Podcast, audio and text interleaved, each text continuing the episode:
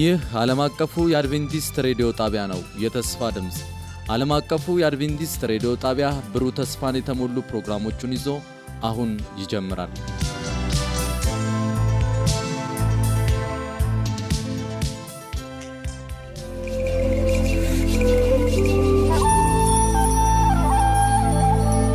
ሼህ ዘካርያስ ጅብሪል አለቃ ነዋየ ክርስቶስ ከእስልምና ወደ ክርስትና።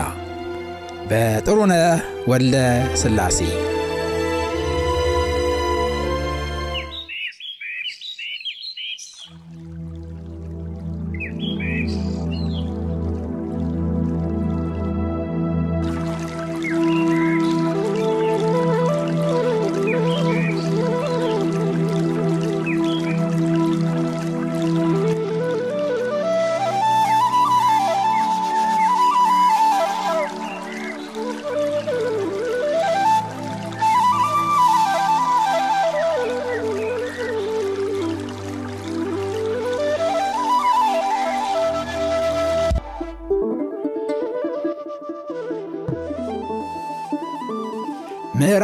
ምዕራፍ አምስት ኢትዮጵያን እወቃት።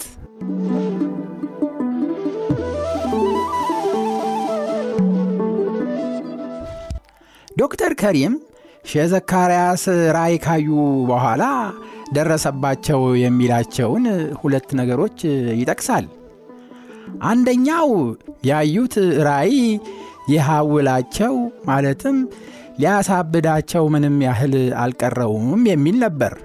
ሌላው ክስተት የሚለው በተደጋጋሚ ራእይ ካዩ በኋላ የመነጠቅ ኃይል ደርሶባቸው እንደነበረ ነው። ለምሳሌ ከአንድ ቦታ ተቀምጠው ሳለ በድንገት መንፈስ ወደ ሌላ ቦታ ከመቅስፈት ይወስዳቸው ነበር ማለት ነው። ይህንንም የሚለው ከመጽሐፍ አንብቦ ሳይሆን ሰዎች ነገሩኝ ነው የሚለው። እንዲያውም የነገሩት ሰዎች እንዲህ ይባላል አሉኝ እንጂ በነገሩ ራሳቸው ያመኑበት አይመስልም ነው የሚለው። ነገሩ እውነት አይመስልም። በደቀ መዛሙርትነት በሐዋርያነት አብረዋቸው እስከ መጨረሻ የነበሩት ሰዎች ስለ መሐወላቸውና ስለ መነጠቃቸው የነገሩን ነገር የለም። ነገር ግን ከራዩ በኋላ የተከሰቱ ሌሎች ለውጦች መኖራቸው ግልጽ ነው። ለምሳሌ ራዩን ከማየታቸው በፊት የእርሳቸው ኢትዮጵያ እጅግ ውሱን ነበረች። በነገዳ አጠገብ በምትገኝ በአውሸንዳባ ተወልደው በዚያች መንደር አደጉ። በዚችው አካባቢ የመጀመሪያ ትምህርታቸውን ተማሩ። ከብላታ ኪዳነ ማርያም ጋር በሆነው ፍልሚያ ምክንያት ነገላን ለቀው ለጥቂት ጊዜ ተከዜ ለተከዜ ሲዘዋወሩ ቆዩ።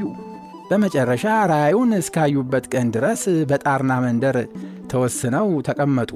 አሁን ግን ሥራህን ከመጀመርህ በፊት መላዋን ኢትዮጵያ እወቃት የሚል ትእዛዝ መጣ።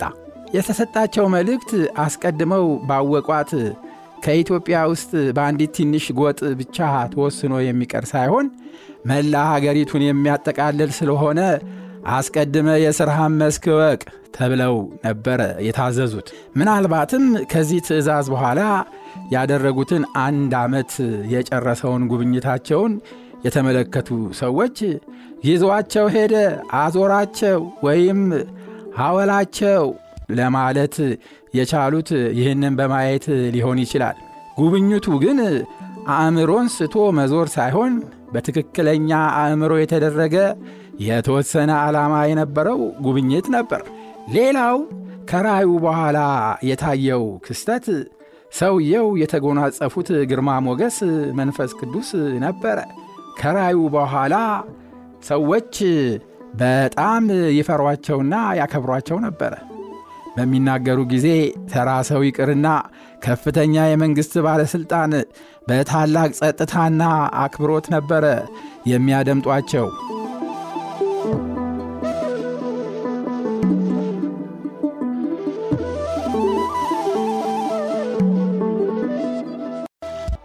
ወዳጆቻቸው ቀርቶ ጠላቶቻቸው እንኳን ሕይወታቸውን ለማጥፋት የሚመኙት ንግግራቸውን ሲሰሙ ሐሳባቸውን እየለወጡ ከእርሳቸው ጋር የሚቀላቀሉ እጅግ ብዙ እንደነበሩ ይነገራል።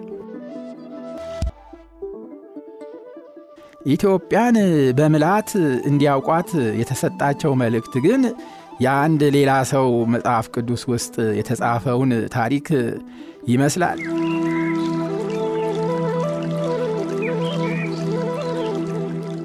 ይህም የሐዋርያው ጳውሎስ ታሪክ ነው። ጳውሎስ ይህንን ታሪኩን በሐዋርያ ሥራ ምዕራፍ 22 ቁጥር 3 ላይ ሲናገር እንዲህ ይላል። እኔ በቄልኪያ በምትባል በጠርሲስ ከተማ የተወለድኩ አይሁዳዊ ነኝ። ያደግኩት ግን በዚች በኢየሩሳሌም ከተማ ነው። አስተማሪዬም ገማልያ ነበር። የአባቶችን ወግ ጠንቅቄ የተማርኩና ልክ ዛሬ እናንተ እንደምታደርጉት እግዚአብሔርን በመንፈሳዊ ቅናት የማገለግል ነበርኩ። ይህንን ታሪኩን ዘርዘር አድርጎ ሲገልጸው በገላትያ ምዕራፍ 1 ቁጥር 15 እስከ 18 እንዲህ ብሏል።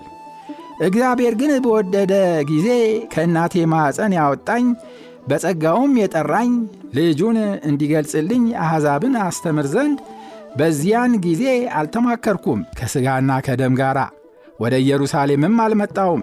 ከእኔ በፊት ወደ ነበሩት ሐዋርያት ወደ አረብ አገር ሄድኩ እንጂ። ደግሞም ደማስቆ ተመለስኩ። ከሦስት ዓመት በኋላም ወደ ኢየሩሳሌም ሄድኩ። ጴጥሮስን አይ ዘንድ ከእርሱ ዘንድም ተቀመጥኩ ዐሥራ አምስት ቀን። ጳውሎስ ሥራውን የጀመረው ከዚህ በላይ የጠቀሳቸውን አገሮች ዞሮ ለሦስት ዓመት ያህል ከመረመረ በኋላ ነበረ። እንደዚህ የመሰለ የጂኦግራፊ ጥናት ካካሄደ በኋላ ስብከቱን ጀመረ። የተሰጠውን መልእክት ምን የሚል ነበር? መልእክቱማ አንድ ነገር ብቻ ነበር። ያውም ያንንም አንድ ነገር በዞረባቸው አገሮች ሁሉ ደግሞ ደጋግሞ ይመሰክርና ያወራው ነበር። ታሪኩን በሐዋርያ ሥራ ምዕራፍ ዘጠኝ ላይ ተመዝግቦ እናገኘዋለን። ወደ ደማስቆ ክርስቲያኖችን ለማሳደድ ሲጓዝ ጌታ በመንገድ ላይ ተገለጠለት። ከሰማይም ብርሃን አየ፣ ድምፅም ሰማ። የሰማውም ድምፅ የማያሳስት ድምፅ ነበረ። እኔ ኢየሱስ ነኝ፣ አንተ የምታሳድደኝ፣ በተሳለው ብረት ላይ ብትረግጥ ለአንተ ይብስብሃል የሚል ነበረ። ቀጥሎም ለሐዋርያው አዲስ ሥራውን ምን እንደሚሆን ሲገልጽለት ሂድ፣ ይህ ለእኔ የተመረጠ ዕቃ ነውና ስሜን ይሸከም ዘንድ በአሕዛብ ፊት በነገሥታትም በእስራኤልም ልጆች ጳውሎስ ወንጌልን ለመስበክ በዞረበት ቦታዎች ሁሉ የሚመሰክረው ስለተገለጸለት ራእይ ነበር። ለምሳሌ በሐዋርያት ሥራ በሀያ ሁለተኛው ምዕራፍ ሕዝብ ተሰብስቦ ሊወግረው ሲል አንድ ጊዜ አንድ ጊዜ አድምጡኝ አለና ስለተገለጠለት መገለጥ መሰከረላቸው። በዚሁ በሐዋርያ ሥራ ምዕራፍ 26 በንጉሥ አቅርጳ ፊት ተከሶ በቀረበበት ጊዜ የተናገረው ስለዚሁ ከሰማይ ስለተገለጸለት ራእይ ነበር። አመፀኛ አልሆንም ለተገለጸልኝ ራእይ ነው ያለው። ለቆሮንቶስ ሰዎች በጻፈው በአንደኛው ደብዳቤው በምዕራፍ 15 በቁጥር 8ና 9 ከእርሳቸውም ከሐዋርያት በኋላ ለእኔ ደግሞ ታየ ለእኔ ጭንጋፍ ለምመስል በማለት ያንን ራእዩን ይጠቅሳታል። ለገላትያ ሰዎች በጻፈው መልእክትም ቀደም ሲል እንደተጠቀሰው በምዕራፍ 1 ቁጥር 15 እስከ 19 የደረሰበትን ከገለጸ በኋላ ይህ የምጽፍላችሁ ሐሰት እንዳልሆነ በእግዚአብሔር ፊት አረጋግጥላቸዋለሁ ይልና ከዚያ በኋላ ነው ወደ ሶርያና ወደ ቄርቅያ አገር ሄድኩ የሚለው። በይሁዳ አገር የነበሩት የክርስቶስ አብያተ ክርስቲያናት እኔን ፊት ለፊት አይተው ገና አያውቁም ነበር ይላል። ከዚህ በላይ የቀረቡት ለናሙና ያህል እንጂ የመሰከረባቸውን ቦታዎች በሙሉ ያጠቃልላሉ የሚል አይደለም። የሼ ዘካርያን ታሪክ ስንመለከተው ከዚህ ከጳውሎስ ተሞክሮ ጋር በጣም ተመሳሳይ ሆኖ እናገኘዋለን። እግዚአብሔርን በአንድነቱና በሦስትነቱ አዩት። ድምፁንም ሲናገር ሰሙት። ምን እንዲሰሩ እንደሚጠብቅባቸውም በግልጽ ነገራቸው። ከየት ተነስተው እስከ የት ድረስ እንደሚሰሩ ሲያስረዳቸው ከምስራቅ ዳመና ሲወጣ ያሳያቸዋል። ከደመናው በኋላ ዝናብ ሲዘንብ ይመለከታሉ። ዝናቡም ከምስራቅ ጀምሮ ወደ ምዕራብ ሲዘልቅ ከዚያም መላውን ዓለም ሲያረሰርሰው ያያሉ። በዚህ መሠረት ነው ሥራውን ከመጀመር በፊት የሥራህን መስክ ደና አርገ ዞረህ ተዘዋዞረህ ተመልከት የተባሉት። ከዚህም በኋላ ምን እንደሚሰሩ፣ ለምን እንደሚሰሩ፣ ምን እንደሚያስተምሩ፣ ለማን እንደሚያስተምሩ፣ ለምን እንደሚያስተምሩ ቁልጭ ብሎ ታያቸው። በዚህን ጊዜ አልለይህም ያላቸው አምላክ ከቤታቸው ተነስተው ከዚህ በፊት እግራቸው ረግጦት የማያውቀውን የኢትዮጵያ ምድር ለአንድ ዓመት ሙሉ ከቤተሰባቸው በመለየት እየዞሩ እንዲያጠኑት በሚሄዱበት ሁሉ እንዲመሰክሩ ያዛቸዋል። ከጣርና ተነስተው ጉዞአቸውን ያቀኑት ወደ ምዕራብና ወደ ደቡብ ምዕራብ ኢትዮጵያ ነበረ። መጀመሪያ የጎበኙት ከአስራ አራት ዓመት በፊት ጥለውት የሸሹትን ተወልደው ያደጉበትን ነገላንና አካባቢውን ነበር። በነገላ ብዙ ዘመዶች የነበሯቸው የእናታቸው ወገኖች የሆኑ ክርስቲያኖች በአፄ ዮሐንስ ጊዜ በተደረገው አዋጅ ክርስትና ይነሳሉ ብለው የተጠባበቁትና አቅማቸው የቻለውን ያህል ለማግባባት የሞከሩ ይህን ሳይሆን በቀረ ጊዜ ያዘኑ እንዲሁም እርሳቸው አለመጠመቃቸው ብቻ ሳይሆን ሌሎችንም እስላሞች ሁሉ አስተባብረው እንዳይጠመቁ አሳምፀው ያኮበለሉ ሰው ስለነበሩ በመልካም ዓይን አይመለከቷቸውም ነበረ። አሁን ግን ለጉብኝት ሲመጡ ብዙ ለውጦችን በሰውየው ላይ ይመለከታሉ። ከሁሉ አስቀድመው የተገነዘቡት ሰውየው እንደ ሌላው ተራ ሰው አለመሆናቸውን ነበር። የተለየ ግርማ ሞገስ መንፈስ ቅዱስ እግዚአብሔር እንዳጎናጸፋቸው በግልጽ ይታይ ነበረ። በሚናገሩበት ጊዜ የሚሰማው ሁሉ በፍርሃትና በአክብሮት ከማድመጥ በስተቀረ ተቃውሞ ለማቅረብ የሚሞክር አልታየም። ይዘውት የመጡት መልእክት ለእስላምና ለክርስቲያን የሚሆን እንጂ እንደ ድሮ የእስላምን ትምህርት ብቻ የሚያመለክት አልነበረም። በተነገሩት መሠረት ኦሪትን፣ መዝሙርን፣ ነቢያትን፣ ወንጌልንና ቁርአንን በማስማማት ስለሚያስተምሩ ክርስቲያኑም እስላሙም አፉን ከፍቶ ጆሮውን አቁሞ መመልከትና ማዳመጥ ሆነ ነገሩ።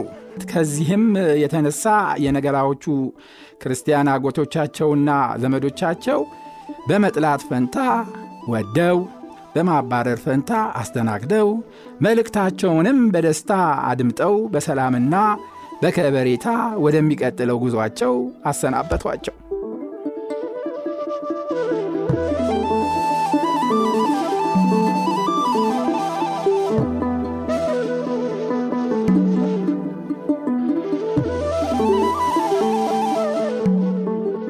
ከዚህ በመቀጠል መንፈስ በበጌ ምድር አቋርጠው ወደ ጎጃም እንዲሻገሩ ስላዘዛቸው አባይን ተሻግረው ወደ ደብረ ማርቆስ መገስገስ ጀመሩ።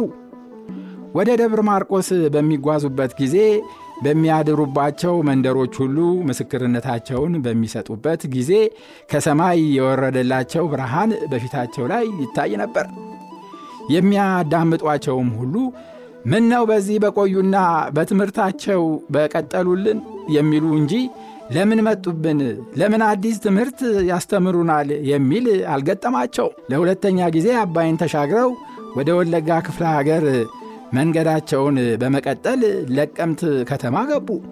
በዚህ ቦታና ከዚህ ቀደም በጎበኟቸው ቦታዎች ሁሉ አብረዋቸው የነበሩ ሰዎች አንድ የተገነዘቡት ነገር ነበረ። ታናሽ ወንድማቸው አቶ ዋሴ ጅብሪል በዚህ ጉዞ ወንድሜ ምን እንደሚደርስበት አላውቅምና አልለየውም፣ አብሬው ነው የሚሄደው በማለት አብረዋቸው ስለነበሩ ወደ ቤታቸው በተመለሱ ጊዜ እንዲህ መሰከሩ ይባላል። ወንድሜን እግዚአብሔር አብሮት እንዳለ በበለጠ ለመረዳት የቻልኩት በዚህ ጉዞ ነበረ።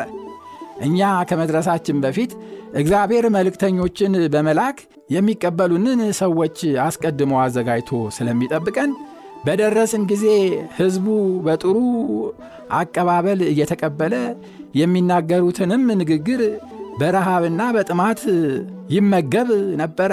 በመንገድም ስንጓዝ አንድ ችግር ሳይገጥመን በረሃውን ሁሉ አቋርጠን በሰላም ተጉዘናል። በለቀምቴ ከተማ ለአያሌ ቀናት በመቀመጥ መልእክታቸውን ካደረሱ በኋላ ጉዟቸውን ወደ ከፋ ቀጠሉ።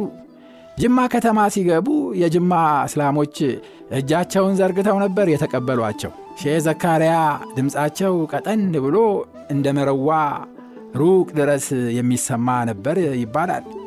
በአንድ ጊዜ ቁጥሩ ወደ አምስት መቶ ለሚደርስ ሕዝብ ሲናገሩ የተሰበሰበው ሕዝብ ያለ ችግር መልእክቱን እየተንቆረቆረ ወደ አእምሮ ይደርስ ነበር። ቁርአኑን በአረብኛ እያዜሙ በሚያሰሙበት ጊዜ ማግኔት ብረትን እንደሚስብ እንዲሁ ድምፃቸው የሕዝቡን ጆሮ ይስበው ነበር ይባላል።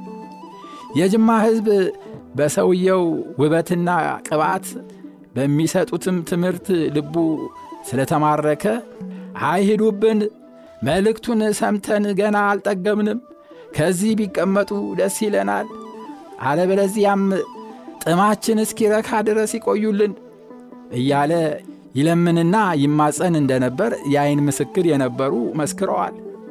እሳቸው ግን ጉዟቸውን ራሳቸው በመቀየስ ሳይሆን መንፈስ በቀየሰላቸው ጊዜ በመደበላቸው ቦታ መገኘት ስለነበረባቸው በተነገራቸው ጊዜ የጅማ መልእክታቸውን ፈጽመው ጉዟቸውን ወደ ጉራጌ አገር ቀጠሉ። ሼህ ዘካርያ ከሞቱ ከብዙ ዓመታት በኋላ በፍልውሃ ንግሥተ ነገሥት ዘውዲቱ ሐኪም ቤት በሽተኞችን ስጎበኝ አንድ ሰው በዚያ ተኝተው አገኘው። ለበሽተኞቹ ቃለ እግዚአብሔር አሰምቼ ጸሎት ካረግኩ በኋላ ስለ ሃይማኖት ንግግር ተከፈተ። እኒህ ሰውዬ እምነታቸው እስልምና ሲሆን ቤታቸው ደግሞ በጉራጌ አገር ነበረ። ስለ እምነታችን በምንወያይበት ጊዜ ሼህ ዘካርያ ከእስልምና ወደ ክርስትና እንዴት እንደተመለሱ ስነግራቸው ሰውየው ስለ ሼህ ዘካርያ የሚያውቁ መሆናቸውን ነገሩኝ። እንዴት አወቁ ብዬ ስጠይቃቸው ቀደም ሲል ሰውየው ማለትም ሼህ ዘካርያ ወደ ጉራጌ አገር መጥተው እንደነበረ ከአባታቸው መስማታቸውን ገለጹልኝ። ታዲያ ምን አደረጉ ይባላል ስል ጠየቅኳቸው። እርሳቸውም ሼህ ዘካርያ የጉራጌን አገር በጎበኙ ጊዜ ያደመጧቸው ሰዎች በሁለት ተከፍለው እንደነበረ ተናገሩ። እንዴት ለምን ብዬ ስጠይቅ ግማሾቹ ይህ ሰው የሚናገረው ነገር ትክክል ነው፣ መቀበል ይገባናል ሲሉ፣ ሌሎቹ ደግሞ ልማዳችንን የሚለውጥና የሚያፈርስ ትምህርት ነውና የሚያስተምረውን አንቀበልም የሚሉ እንደነበሩ ገለጹልኝ። ታዲያ የታሪኩ መጨረሻ ምን ይመስል ነበር አልኋቸው። ሰውየው በጣም ብልህና አስተዋይ ሰው ስለነበር ቁርአኑን ምስክር በማድረግ ስላስረዳ እንቀበለው የሚለው ቡድን ሲያሸንፍ አንቀበለውም የሚለው ተሸነፈ ብለው ታሪኩን ስለነገሩኝ በመደነቅ አዳመጥኳቸው። ቀጥሎም ጉዞ ከጉራጌ ወደ አዲስ አበባ ነበር። አዲስ አበባ በዛ ወቅት ትንሽና ገና በመቆርቆር ላይ የነበረች ከተማ ነበረች። ብዙ ሕዝብም አልነበረባትም። ከተማዋን ተዛውረው ከጎበኙ በኋላ ብዙም ሳይቆዩ ሳያድሩ በሰሜን ሸዋ አድርገው ወደ ደሴ ተጓዙ። ደሴ ከተማ ሲደርሱ የከተማው ሕዝብ ያደረገላቸው አቀባበል ለአንድ የመንግሥት ባለሥልጣን ከሚደረግለት አቀባበል ያላነሰ ነበረ። በደሴ ከተማ ለረጅም ጊዜ በመቆየት ቁጥሩ ብዙ ለሆነ ሕዝብ አስተምረው ስለ ግል ሕይወታቸውም መስክረዋል። በዛች ከተማ የነበሩ እስላሞች አላህ ምን የመሰለውን ሊቅ ላከልን በማለት ከከንፈራቸው የጥበብንና የሕይወትን ቃል ለመስማት ከፍተኛ ጉጉት ያሳዩ ነበረ። እንዲያውም በትምህርታቸው ከመደሰታቸው የተነሳ ልክ የጅማ ሕዝብ ከእኛ ጋር ይቀመጡ፣ ያስተምሩን፣ ትተውን አይሂዱብን እያለ እንደለመናቸው ሁሉ የደሴም ከተማ ሕዝብ ለምኗቸው ነበር። እርሳቸው ግን ሥራዬ በአንድ ቦታ ተቀምጦ ማስተማር ብቻ ሳይሆን ለመላው ኢትዮጵያ እየዞርኩ ማስተማርና ለሕዝቡ በየቦታው መመስከር ስለሆነ ጉዞዬን መቀጠል አለብኝ በማለት ከደሴ ሰዎች ጋር ተሰነባብተው ወደ ቤታቸው ወደ ጣርና ጉዞአቸውን አቀኑ። ቤታቸውን በለቀቁ በዓመቱ ተመልሰው ወደ ቤታቸው በሰላም ስለገቡ ቤተሰቦቻቸውና መንደርተኛው በደስታና በእልልታ ተቀበላቸው። ሁለተኛ ጉዞአቸውን የጀመሩት ተነስና ወደ ሰጂ አፈር ሂድ የሚል ድምፅ በመጣላቸው ጊዜ ነበር። ለጊዜው ሰጂ አፈር የት እንደሆነ አልተገነዘቡም ነበረ። ድምፁ ቀጠለና ወደ ሰጂ አፈር ሂድ፣ ለእንዲህ ለእንዲህ ያሉ ሰዎች መስክር የሚል ስለነበረ የሰጂ አፈር አቅጣጫ የት እንደሆነ ለማወቅ ችለዋል። ይህንን ታሪክ የሰማሁት ከነጋድራስ የሻው አፍ ነበረ። ነጋድራስ ሙሉ የሁለተኛውን ጉዞአቸውን ታሪክ እንደሚከተለው ነበር የዘረዘሩት። ሰጂ አፈር ማለት ከበለሳ ሰሜን የምትገኝ የአንዲት መንደር ስም ነበረ። ወደዚያ ለመሄድ በሚነሱበት ጊዜ ብዙ ሰው ተከትሏቸው እንዲሄድ አልፈለጉም ነበር። ሰው ግን ሊለያቸው አይፈልግም ነበር። የተወለደውና የተዛመደው ሕይወታቸው በአደጋ ላይ እንዳይወድቅ ሕይወታቸውን እንጠብቃለን የሚል ሲሆን፣ ሌላው ግን የማይጠገበውንና ሁል ጊዜም ትምህርት አዘል የሆነውን ድምፃቸውን ለመስማት ሲል ከየቦታው እየመጣ ይከተላቸው ስለነበረ በጊዜው ቁጥሩ ከሰባ እስከ ሰማንያ የሚደርስ ሰው አብሯቸው ይጓዝ ነበረ። በዚህ በሁለተኛው ጉዞአቸው መጀመሪያ የጎበኙት በሰሜን በኩል ከዞዝ አምባ ደቡብ የምትገኝ ቡርሳ የምትባለውን መንደር ነበር። በዚች መንደር ይኖሩ የነበሩ አንድ እሸቴ ሁሴን የተባሉ አስተዋይና ባለጸጋ ሰው ነበሩ። ሼህ ዘካርያስን በቤታቸው በማስተናገዳቸው ሰውየው በጣም ስለተደሰቱ አብረዋቸው የነበረውን ሰው ሁሉ በመልካም መስተንግዶ ተቀበሉት። ምግቡንም አምስት እንጀራና ሁለት ዓሣ የባረከ አምላክ በረከቱን ስለጨመረበት ተርፎ ተነሳ ይባላል። ከምግብ በኋላ ሼህ ዘካርያስ እንደተለመደው ማስተማራቸውን ጀመሩ። በሚያስተምሩበትም ጊዜ በተሰጣቸው መመሪያ መሠረት ከሁለቱ መጽሐፍት ማለትም ከቁርአንና ከመጽሐፍ ቅዱስ ጥቅሶችን እየጠቀሱ ትርጉማቸውን እያስማሙ ለሕዝቡ ያቀርቡ ነበረ። በአሁኑ ደረጃ ግን ትምህርታቸው ከእስልምና ይልቅ ወደ ክርስትና እያዘነበለ መጥቶ ነበረ። ስለ መጽሐፍ ቅዱስ፣ ስለ ጌታ ኢየሱስ ክርስቶስ አዳኝነት፣ ስለ ጥምቀት እየተነተኑ ያስተምሩ ነበር። ትምህርታቸውን ለጥቂት ጊዜ ካዳመጡ በኋላ እሸቴ ሁሴን እንዲህ አሉ ይባላል። ጌታው ነገሩ ምጥ ለእናቷ አስተማረች እንደተባለ እንዳይሆንብኝ ፈርቼ ነው እንጂ ባስተማሩት ትምህርት ላይ ጥያቄ አለኝ። ሼህ ዘካርያስም ጥያቄህን በደስታ ስለምንቀበልህ አቅርበው አሏቸው። አቶ ሸቴም አሁን ያስተማሩን በመጽሐፍ ቅዱስ እንዳነበቡልን በቁርባንና በጥምቀት ክርስትናን መቀበል እንደሚገባን በግልጽ ያስረዳል።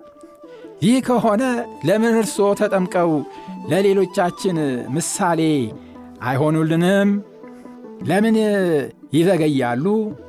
ብለው ይጠይቋቸዋል። ሼህ ዘካርያን የተናገርከው እውነት ነው፣ እኔም ክርስትናን መቀበሌ አይቀሬ ነው። ግን እኔ አሁን ክርስትና ብነሳ የትኛው እስላም ነው የሚቀበለኝ?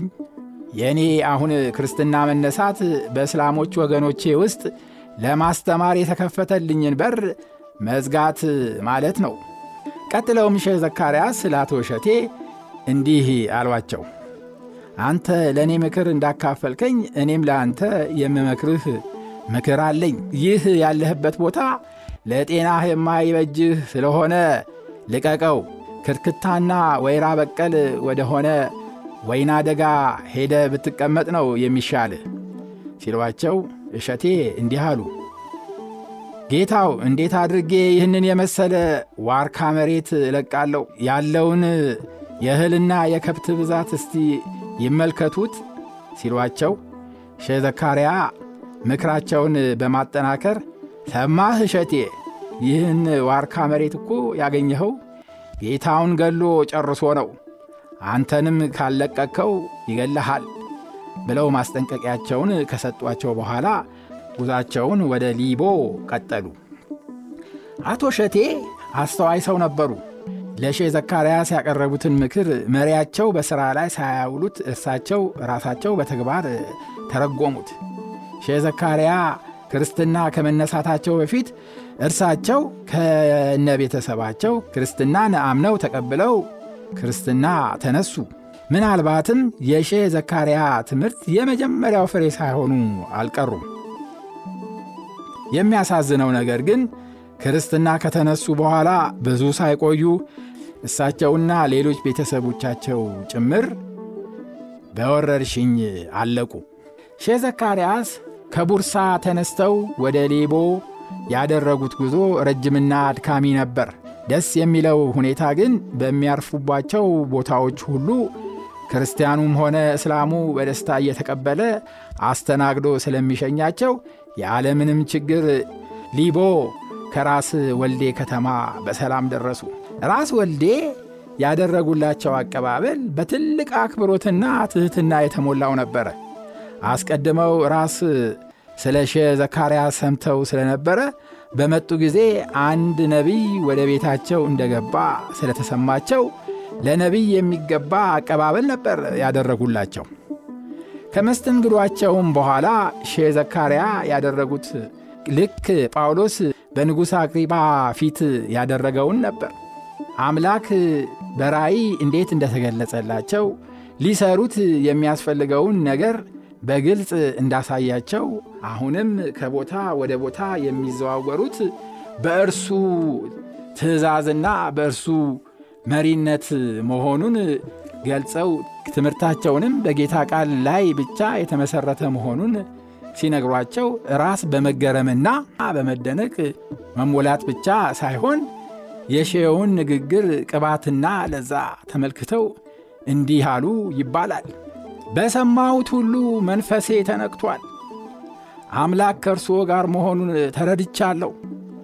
አሁንም በግዛቴ ሁሉ በፈለጉት ቦታ በፈለጉት ጊዜ እየተዘዋወሩ መስበክና መመስከር እንዲችሉ ሙሉ ነፃነትና ሙሉ መብት ሰጥቼዎታለሁ። አስፈላጊ በሆነበት ጊዜ ሁሉ የእኔ እርዳታ አይለየዎትም።